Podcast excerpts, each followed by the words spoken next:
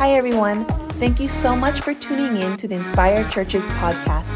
We're a church in Union City that loves Jesus. Our hope is that you'd be inspired to grow in God's Word as reflected in loving Christ more and more every day. So, wherever you are, be a light. To find more teachings or donate to the ministry, visit us at inspirechurches.com. Yeah, yeah, God is good. We had an incredible time this morning at 9 a.m. Uh, one thing that we forgot to mention that I think is really important.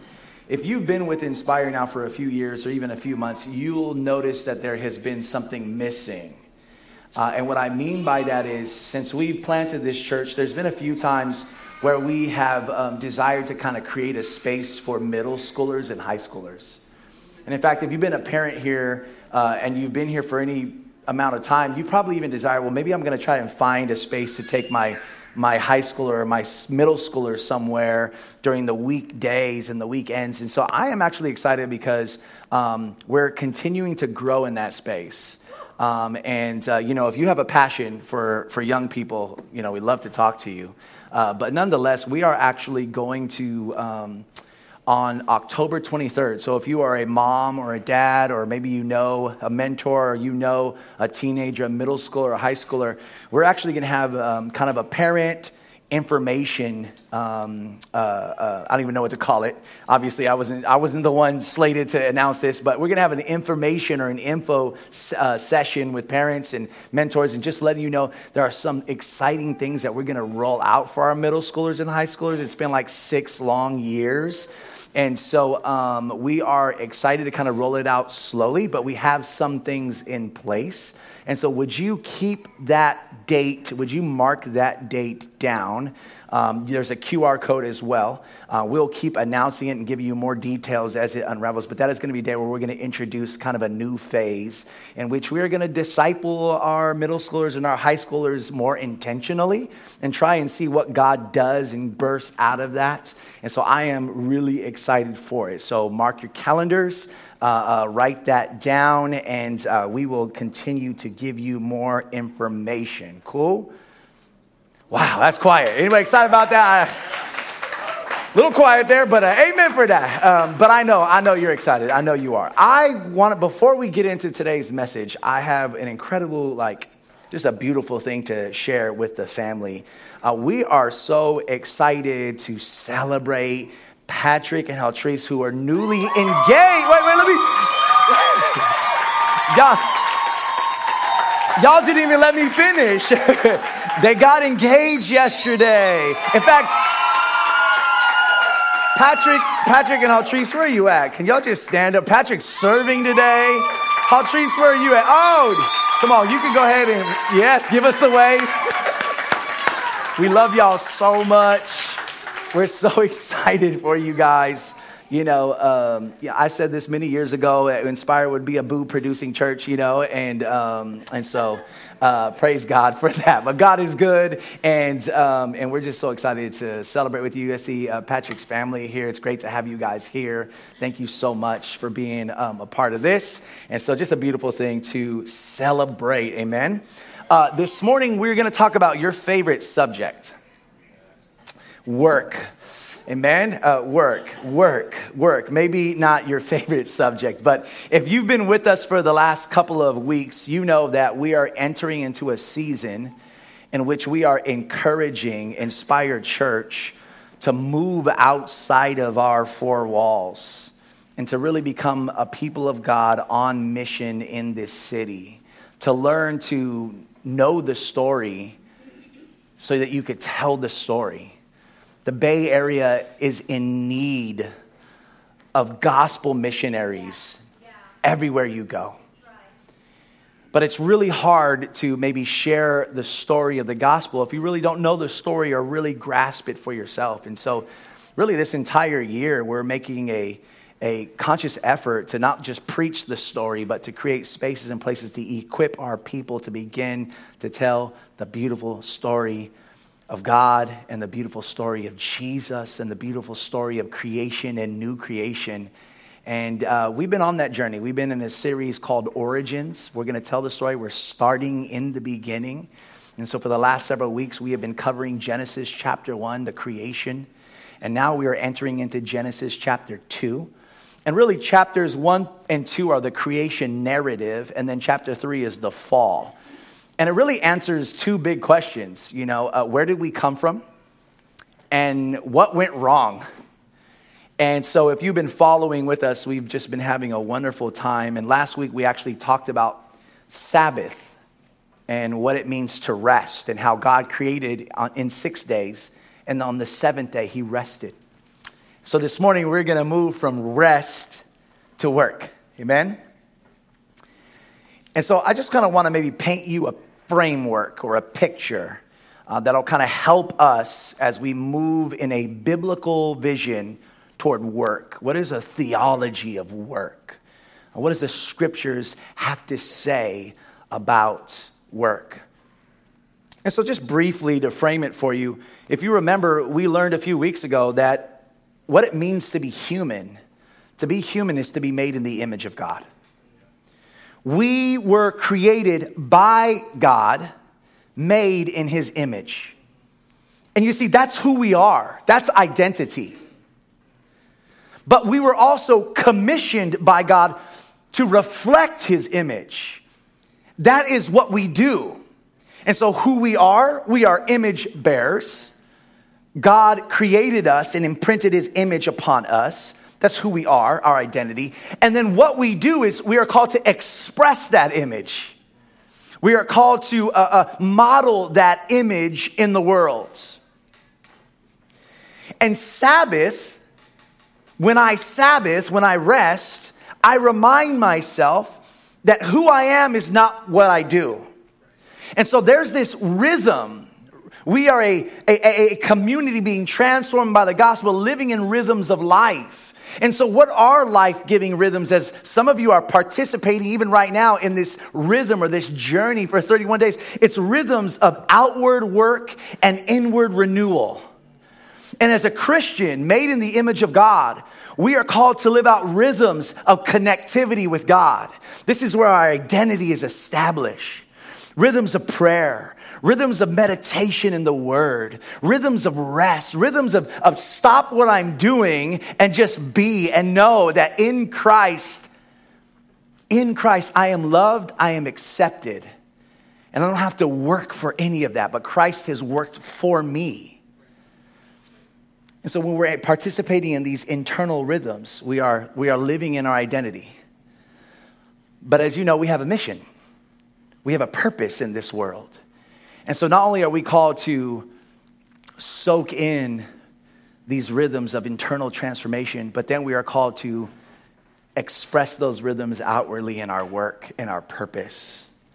That we are people not just called to sit in the presence of God, but we are then commissioned to leave and to tell others about the beauty and goodness of our Creator.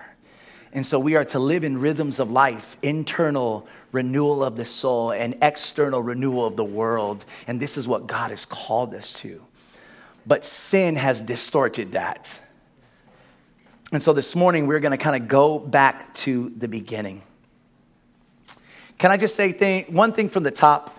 Work is not evil. Amen? Work is not a punishment. In fact, when, it's, when work is in its proper place, work is an incredible call from God for the beauty and benefit of the world. That's my premise with work this morning. My premise is that you would put work in its proper place, that you wouldn't stop work, or that you wouldn't be a workaholic but that from your identity you would work.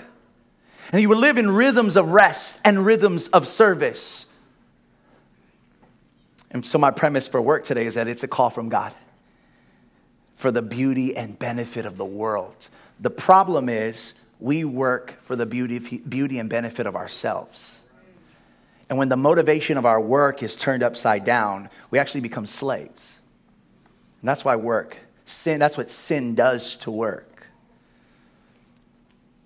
So the question becomes today who, who, who does your work benefit? Or maybe another way you can say is when you work, to whose glory do you work for? What is your primary reason for going to work? Is it unto God or unto self? This is the wrestle and reality of sin in a world that's called to work. And so hopefully today you'll get a biblical vision of work so you'll be able to walk out of here and understand how God originally intended for us to work. Amen? So, with that being said, can we pray? And then we will dive into the text. Heavenly Father, have your way this morning. I pray that your word would not come back void, but that it would accomplish everything that it has been set out to accomplish in this room. Holy Spirit, illuminate the text so that everyone in this room, regardless of where they work, regardless of how old or how young, regardless of ethnicity, culture, or background, everyone in this room, because Holy Spirit, you are illuminating the text, will be able to walk out of here saying, I received something from you this morning. Lord, we love you. We praise you. We know you've made all this possible through your Son, Jesus Christ. Help us to rest in the cross and then work from that rest to glorify you. Lord, we love you. We praise you. In Jesus' name, amen. If you have your Bibles, feel free to turn with me to Genesis chapter 2. We're going to read verses 4 through 15. If you've been with us, we've actually been walking through Genesis and we finished chapter 1, got a little bit into chapter 2 last week, and today we will continue through the process. Next week, we're going to jump from work to relationships, and so that will be a really incredible time as well. But today we're going to talk about work. Genesis 2. Uh, chapter, uh, chapter 2, verses 4 through 15. We'll also have it for you here on the screen, so feel free to read along. And so the scripture, the word of the Lord reads like this these are the generations of the heavens and the earth when they were created, in the day that the Lord God made the earth and the heavens.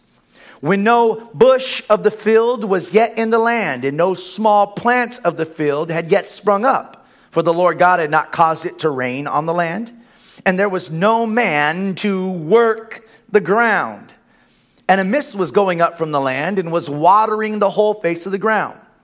Then the Lord God formed the man of dust from the ground and breathed into his nostrils the breath of life. And the man became a living creature. And the Lord God planted a garden in Eden. I love that. God planted in the east. And there he put the man whom he had formed. And out of the ground the Lord God made to spring up every tree that is pleasant to the sight and good for food. I love that. So trees aren't just for food, but there are trees just made that we can look at and say, wow, that's so beautiful. The tree of life was in the midst of the garden, and the tree of the knowledge of good and evil. A river flowed out of Eden to water the garden, and there it divided and became four rivers. The name of the first is the Pishon. It is the one that flowed around the whole land of Havilah, where there is gold and the gold of that land is good. Bdellium and onyx stone are there. The name of the second river is the Gihon. It is the one that flowed around the whole land of Cush. And the name of the third river is the Tigris, which flows east of Assyria. And the fourth river is the Euphrates. It's fascinating, right? We can kind of see the geographical location of where this Eden was. And the fourth river is the Euphrates. The Euphrates. The Lord, and here, here's the thing the Lord God took the man, he put him in the garden to work it and keep it. You have a job description there. The Lord God takes man, he puts him in the Garden of Eden to work it and to keep it. Amen? If you are a follower of Jesus, and if you believe that you were made in the image of God, how God works and why God works should inform how you work and why you work. And so, the, the kind of two grand themes of today's sermon is going to be God's work and your work. God's work and your work. Because God works, we work. So let's talk about God's work in the text. This may surprise you but the first person to ever work was not a man, it was God. In fact, you could read Genesis 1 1. In the beginning, God worked. In chapters 1 and 2, we read God creating, separating, dividing, forming, and planting gardens. In the creation story, God is not depicted as lazy or, or, a, or a passive participant, but God is busy at work. Some theologians have even observed God's work in our modern categories. In chapters one, we see God doing what some may refer to as white collar work, specializing in organizational management, architecture, and design. We see him dividing day from night, light from dark, and land from water. We see him organizing and categorizing as he builds on days one through three and then fills on days four through six, a kind of project manager. In chapter 2, we see God doing what some may call blue collar work. We see a God who's unafraid to get his hands dirty as he gardens, farms, and sculpts man from the dirt. God is an artisan and a gardener. He's a farmer and a laborer. And later in verse 21 of chapter 2, we'll even see God acting as a surgeon, putting Adam to sleep, opening him up, and surgically removing a rib in order to create Eve. It's here in the beginning, God sets the tone and establishes a precedent for mankind that all honest work is dignified by God. And that there is no job beneath him.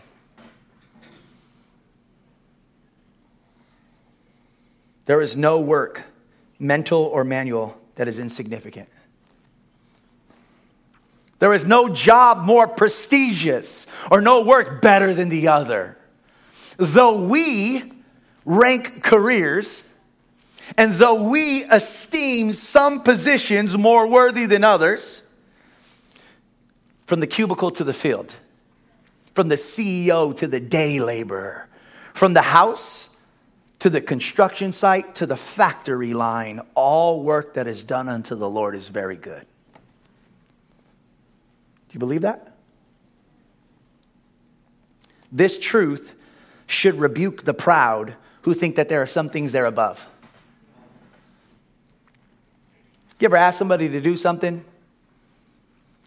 Maybe at your job place, or maybe even here serving, and there's just this look like, mm, that's not my job. Like, I'm better than that. All honest work is dignified by God. The truth, this truth should minister to the insecure. Is there anyone who maybe might be embarrassed by what they do? Have you ever sat maybe in a circle of friends who are talking about their careers and you perceive their careers to be more highly esteemed than yours, and when it comes your turn, maybe you feel a bit of embarrassment? This truth should minister to you.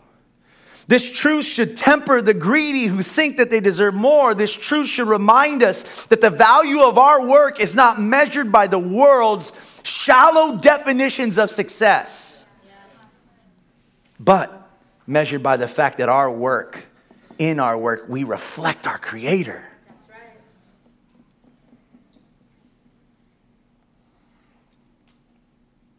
There are some parents in this room that might need to repent to their children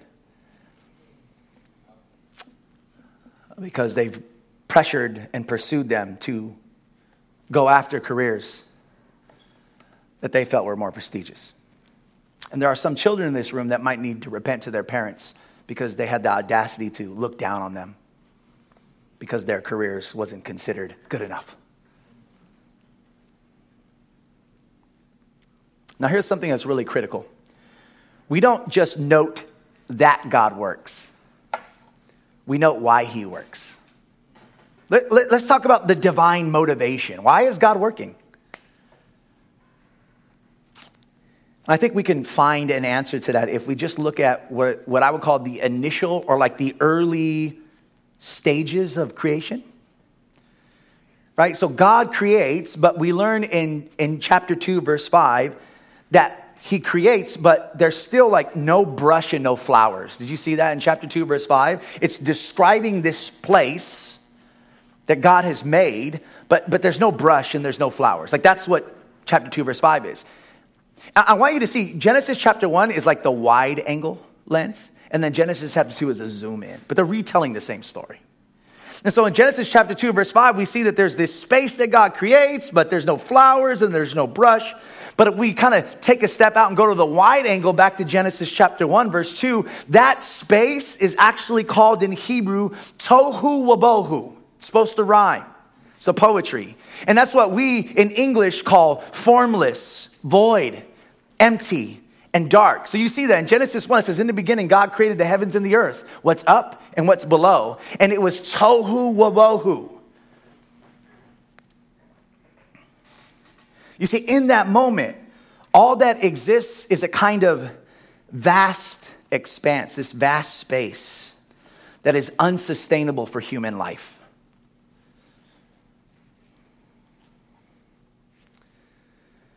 The Bible Project creator Tim Mackie, which many of you might be familiar with, who was really helpful in this section for me, he also holds a PhD in Semitic languages. He describes tohu wabohu as wild and waste.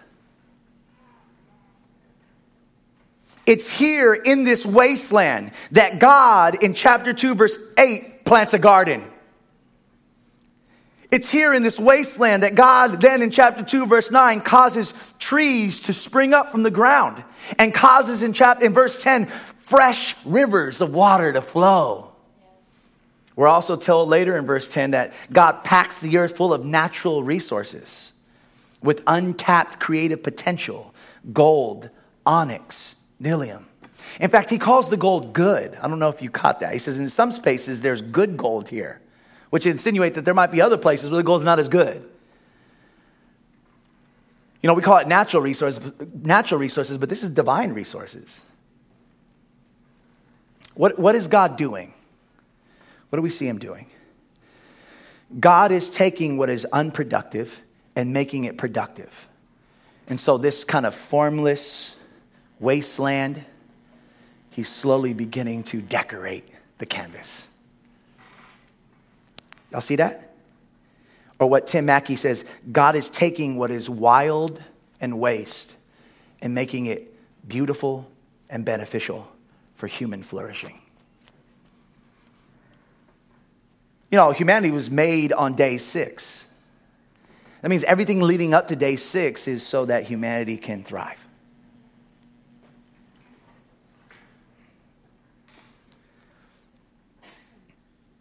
This is what Make a Difference Day is all about. Many of you might have heard uh, Pastor Roger announce that in a few weeks we are going to be headed to one of our local elementary schools. We've been working with them now for a few years. By volunteering to help beautify Syros Elementary, you are imaging God. When you put a fresh coat of colors to brighten up the blacktop, you're imaging God. When we pour out fresh topsoil and lay a bed of beautiful flowers for the garden in the school, we are imaging God. When we pull the weeds, trim the grass, refresh the bark, clean the playground, paint the class, reorganize the teacher's lounge, we are imaging God. We'll be serving our community with no direct benefit to self. Nobody will be getting paid for this work. And yet, we will be taking what is wild and waste and making it beautiful and beneficial so that the students can flourish, so that the students can smile, so that the students can feel safe, loved, and proud of their school. One of the greatest testimonies that we get every year from doing this is the principal and the teacher sharing just how, how much joy the students come to have when they come back to their school and they see everything is new. What a beautiful call to image God. And no, we may not have preached the gospel that day.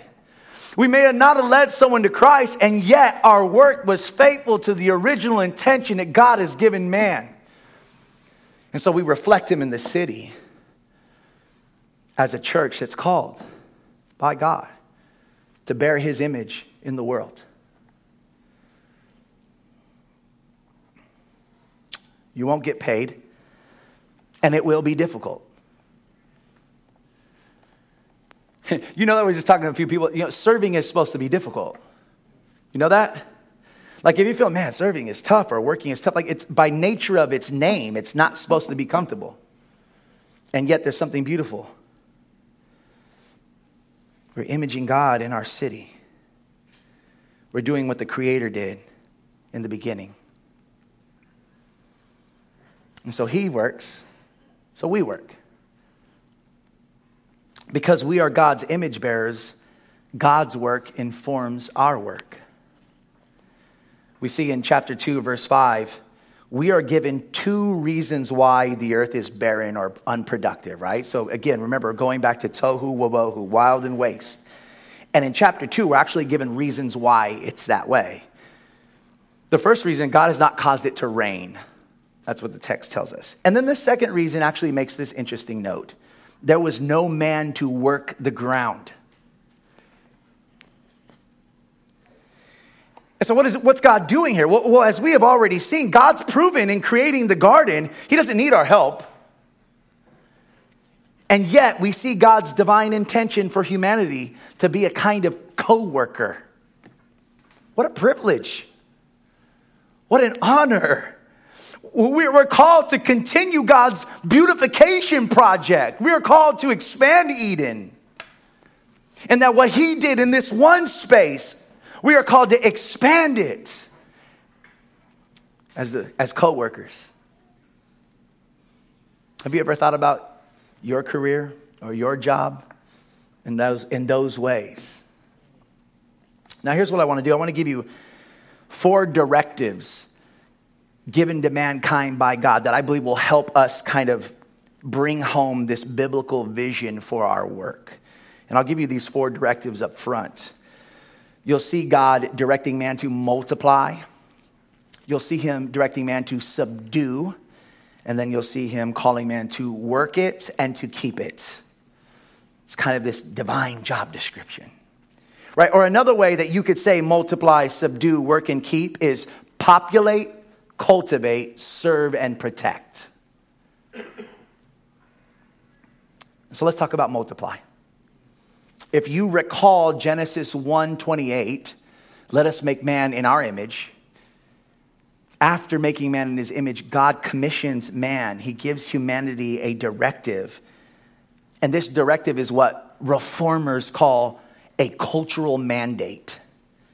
This was God's commission for us to multiply, to populate, and to spread so that image bearers would fill the earth. Did you know that God's original intention was not for Adam and Eve to be alone, but for mankind to populate and to spread, and so that the entire earth will be filled with His glory, His image bearers? One commentator said, When humans multiply, we make families. When humans multiply, amen, Richie. When humans multiply, we make neighborhoods. When humans multiply, we make cities. We make languages. We make food. We make art. When humans multiply, we need transportation and trade. So we build complex systems and structures that employ folks with various gifts from unique trades and crafts.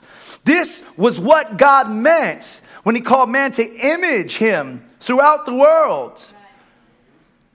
This is what it's meant to image God in our work. In the same way God made Eden for the benefit of others, mankind is called to image God in the expansion of Eden as the population increased and geographical boundaries broadened. Not everybody can stay in Eden. Here's a fascinating thought the story of Scripture begins in a perfect garden in Genesis, and it'll end in a perfect city in Revelation. This is God's intention for our work. We were called to innovate and create so that what started as a garden would end up as a flourishing city. This is what God meant when He told man to take dominion and subdue the earth. And so we move from multiply, populate to subdue. Now, the language of subduing and taking dominion can be triggering. Right? We think about that language, we think about you know, something being enslaved or something powerful exerting its will. But we have to remember that this distinctive was given to a world without sin. So, so, so what was God calling us to do? And you know, I didn't say this in the first, but this is the source of a lot of bad theology. There are some folks that have attended churches, listening to, even right now, you might be listening to sermons, and you don't even understand that this, this dominion theology is wrecking you. There's a lot of misunderstanding of what dominion is. I'm going to get off that. I'm going to continue to move forward and just paint the beauty of Scripture and let you discern for yourself. So forgive me. I just it's just a pastoral heart. Um, and if we want to have coffee and talk more, I'm always available. So what does this call us to do? The call to subdue is, is, is the call to cultivate, to craft, to create. In chapter 2, verse 9, God places in the garden plants and trees, and he describes those as good for food.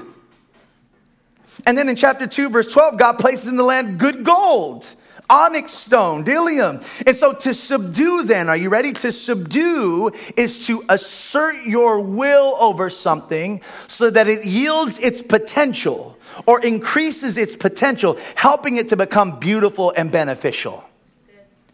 That's what subdue is in this text. So listen, let me, let me give you an example. Wild vines may produce some grapes on their own. But when subdued, a beautiful vineyard can produce savory grapes for the benefits of others. Y'all see that?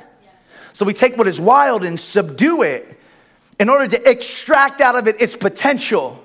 Bees make honey on their own. But when bees are subdued and beekeepers harvest honey from the comb, the beautiful benefit of honey is made available to all. Uh, marble remains hidden in the earth, but when the marble is extracted and the craftsman begins to exert his will over the marble, something beautiful and beneficial for all is made. Are you with me? And I, I, really love this. This is what some theologians call nature and culture. Nature is what God gives us, culture is what we do with it. Nature is raw materials. Culture is the rearranging of the raw materials in order to tap its potential for human flourishing. You could call natural resources divine resources. Nature gives us eggs, culture gives us huevos rancheros. My dad, I was waiting for my dad to say amen. Nature gives us sound. Culture gives us JT and David Kaiser on the keys making music. Nature gives us colors. Culture gives us art. Nature gives us inspiration. Culture gives us poetry. Above all, Above all, no matter your vocation, your primary job description is to image God by bringing out potential and making things beautiful and beneficial for the flourishing of all. Do you understand what it means to subdue?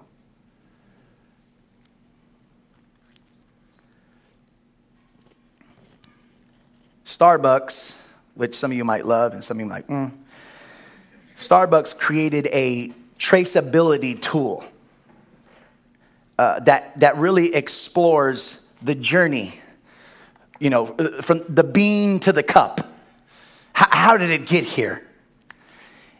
And, and the way that it's marketed is that, that millions of Starbucks customers enjoy coffee, but they don't realize the journey of the bean. Right? And so, and so this tool, the way that this tool works is that a customer scans a bag. And the mobile app will kind of take you to the part of the world where that bean was grown. And the app will even introduce you to some of the farmers and roasters and even baristas who made this all possible. And for everyone the app introduces you to, there's also a hundred folks, a thousand folks that you don't ever see. From the pickers who harvest the bean by hand to the truckers who transport it across the world. The point of this tool is to tell the story of the bean. But there's a much greater story to tell. You see, we often enjoy a nice cup of coffee without recognizing the hundreds of people whose activity and creativity and faithfulness allowed you to enjoy the sip from the cup. It kind of brings a whole new meaning to our obligatory robotic prayers. Right? Any folks born and raised in church? Uh, you know, and, and, don't get me wrong, prayers are good, but before you eat, you kind of just, Lord, thank you, Jesus, for this food, making nourishment in my body. Amen, right? And don't get me wrong, it's great, and I, we, we're about rhythms, and sometimes you got to be very robotic about your rhythms. But you ever stopped in your prayer to appreciate the glory of God imaged by people all around the world to extract the potential from the being so that you can enjoy your sip? Or have you ever gone beyond that and even thank God not just for the image bearers, but for the God whose providence made it all possible? How he made the sun to shine, how he made the rain to fall, how he made the soil, how he even gave knowledge to mankind for us to be able to do what he's called us to do, to image him, so that you can enjoy a cup of joe. Isn't that a beautiful story?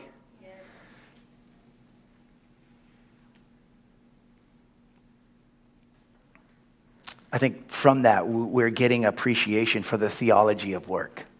Y'all see that? Like there, there, there's a vision, there's a good and pure and beautiful vision of work that God intended for us to have as we would image Him, glorify Him, and benefit the world. And so we go from multiply and in that multiplication, the world expands to subdue, to extract the potential so that the world could flourish and enjoy. And finally, we get to Genesis 2:15, the last portion of our text that tells that God put man in the garden and told him to work it and keep it. And I think I want to start with keep it because that word keep it really is just a call to protect. We are called to guard the garden. And you know, I think uh, in some Christian circles, you know, environmentalists got a really bad, really bad rep, right? You know, we use kind of derogatory terms like tree huggers, and right, we use that. And actually, there are folks that hug trees, and so. But I guess what I'm essentially saying, if there's anyone who should be caring and concerning for creation, it actually should be those of us who know our Savior and those of us who believe this story. Like we have a, we have a stewardship responsibility. Like to the very point, even when you're just littering, like that, there's something in that that's disrespecting. There's just a carelessness in that. There's a thought, you're not thinking. That makes sense? Okay, I'm gonna get off my, again, I gotta get off my soapbox and stay on track here. But to keep it is to guard it. But I, I really wanna focus on, on, on work, okay? Now, the Hebrew word used for work, how you guys doing? Amen. The Hebrew word used for work is the word abad, which actually literally means to serve. Now, unfortunately, we live in a culture where the notion of work as service, we've lost that. Right? The, the story of our culture presents work as survival. Right? The, the story of our culture presents work as, as a paycheck. Right? I owe, I owe, so off to work I go. Again, not my words. Sin has distorted the motivation of our work. And instead of working toward the beauty and benefit of others, we work to pay the bills, make the rent, achieve our dreams live out our vision of the good life.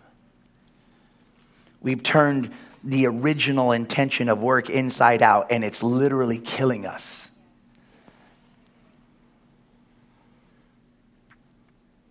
But the story of creation invites us to return back to God's original vision for work. It's an invitation to lay down the heavy burden of selfish ambition it's an invitation to see your place of employment as a call from God. It's an invitation to see your career as a holy vocation before the Lord. It's an invitation to sanctify your Monday through Friday in the same way you do your Sunday. It's an invitation to re enter into a story where all is done for God's glory, where work is a divine gift and a full time ministry.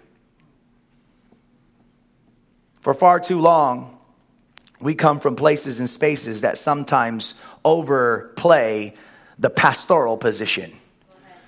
And that you feel like that if you're to make some sort of real eternal impact that you got to be preaching sermons or maybe going overseas on some sort of missions trip. And if you're not doing those things you feel lost you feel disconnected. And so all you're do all you're left to do is work for your own ambition. And you cannot connect your monday to friday with the call of god some of us are recovering youth conference attenders praise God for youth conferences, amen. So I'm about to do them dirty a little bit, but praise God for. Some of us were saved there, some of us were sanctified there. God does great things, but some of us we made we you know we need a little therapy uh, from from what took place in some of those spaces. Right, but, but I could remember being in places and spaces. And can I tell you this? That there, there, this was done out of zeal and passion. It wasn't done out of like, I'm trying to be, you know, evil. But there were just times where at youth call, youth conferences and events, we preached messages and sermons like the only way to make impact is to go out to the world and be a missionary. Like the only way that you're, you know what I mean? Like this radical call to, to full time ministry. And, and, and we got some folks even in here today, but we go to Bible school and we spend thousands of dollars and then we get out of it. We're a little upset because, like, what am I going to do with this degree? You know, it was at a youth conference where you were convinced that the only way you can make real impact is if you're a pastor or a missionary. And there's beauty in that. And there's glory, and God calls people through that, and there's nothing wrong with that. But in that, we have accidentally elevated one concept of imaging God over others. And there's an entire generation of folks that can't connect the activity of the daily rhythms of their work with a holy vocation before the Lord.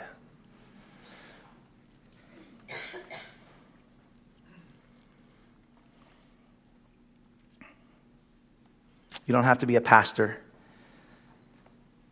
or an overseas missionary to glorify God.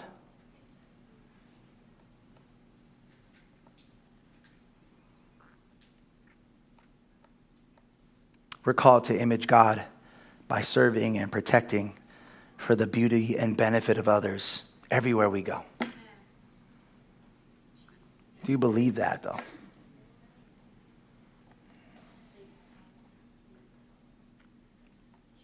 I'm going to finish. I want to ask you a question. When you think about paradise, what does it look like? Think about paradise for a minute. I was going to ask you guys to close your eyes, but now don't worry about that. Some of you like, I ain't. but just think about paradise for a minute. What, what does paradise look like? Is there an ocean, maybe? Are there palm trees swaying from a tropical breeze? Be careful what you're drinking out there. Don't drink too much of that. It's a joke, but it's all good. Um, or, or maybe you're fishing. Somebody's fishing, right? Maybe it's not the tropical breeze, but maybe you're surrounded by like a lush forest and you're, I don't know, fly fishing on the river. Um, I'm not sure what picture you have, but here's what I think I'm sure of. You're not thinking about your office, your cubicle. You're not thinking about, you know, answering phones and, and responding passive aggressively in emails, you know? I think I saw something, you know, per my last email, you know? You didn't read it, I was in there, right? You're, you're not thinking about that. You're not, you're not thinking about, you're not thinking about the job site, you know, hearing from the foreman, finishing projects. In our culture, paradise is actually an escape from work. We dream about the weekend our next vacation, ultimately our retirement. Yet, Genesis paints a picture of paradise a place where there is no sin and humans are working. That's fascinating to think about. In paradise, work is not a consequence of the fall. We haven't even got to the fall yet, but it's a gift from the Father for the beauty and benefit of the world. But here's the problem is we're not in paradise. Paradise, we've lost it. Sin has distorted. And so what do we do? How do we recapture this vision of work? How do we live day to day, glorifying the Father in all that we do, reflecting the Son, empowered by the Holy Spirit? We're not in paradise. What do we do? And so let me maybe submit this counsel to you. I think we should remember the story. We should recall God's original intention. We should remind our forgetful hearts that we were created by God, made in His image. This is who we are. And we were commissioned by God to reflect His image. This is what we do. And we live in those rhythms of being and resting and from that place, we receive the love, the joy of being a son or a daughter. But we don't stay in that place. We fill up in that place, and then we go out into a world where we're called to live a life on mission, to work for the glory of God, to tell people about the beauty of the gospel of Jesus Christ. We connect and then we reflect. We, we, we, we, we, we stay and sit in relationship, and then we go out in representation. And when sin threatens to disrupt those rhythms, like it regularly does, daily, we look to Christ. We look to Christ. We look to His work. We look to the work of the cross. We look to the finished work. We put our faith in that work. We put our trust in that work. We rest in that work. It's a work that tells you that you don't have to achieve. It's a work that tells you that you're loved. You're already loved. You don't have to do you don't have to kind of work hard to get God's attention, to earn His favor. I got to keep doing stuff. I got to keep moving. He, uh, does He see me? You are seen. You are loved. The cross proves that. Christ did the work. Christ is perfect. And so when sin disrupts your rhythms, you look at the cross. And it's in the cross you rest. It's in the cross you find favor. It's in the Christ, you in the cross, and you realize you are secure. You have an inheritance. Your retirement is secure in the cross.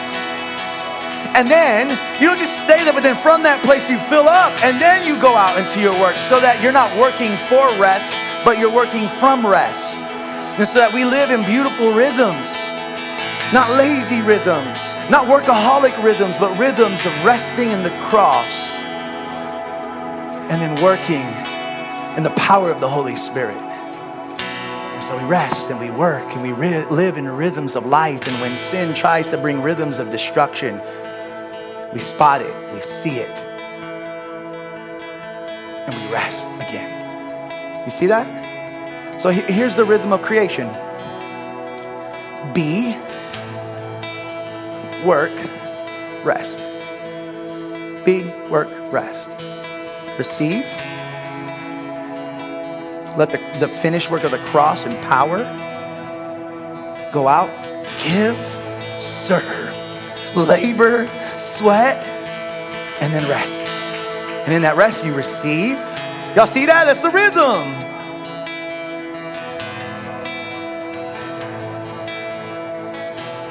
So this morning, we are going to do what I think is a perfect ending we are going to take the communion, which commemorates the work of the cross. And so, in a few moments, we are going to rest in God's finished work. And then we're going to leave and be on mission in the world. Y'all see that? We're going to rest in the work and then leave and be on mission. And we're going to live in those rhythms. Gospel centered rhythms for the glory of God, for the beauty and benefit of the world. We're going to take what is wild and waste and make it beautiful. We're going to expand Eden for the honor and glory of God. And every work in this room is dignified.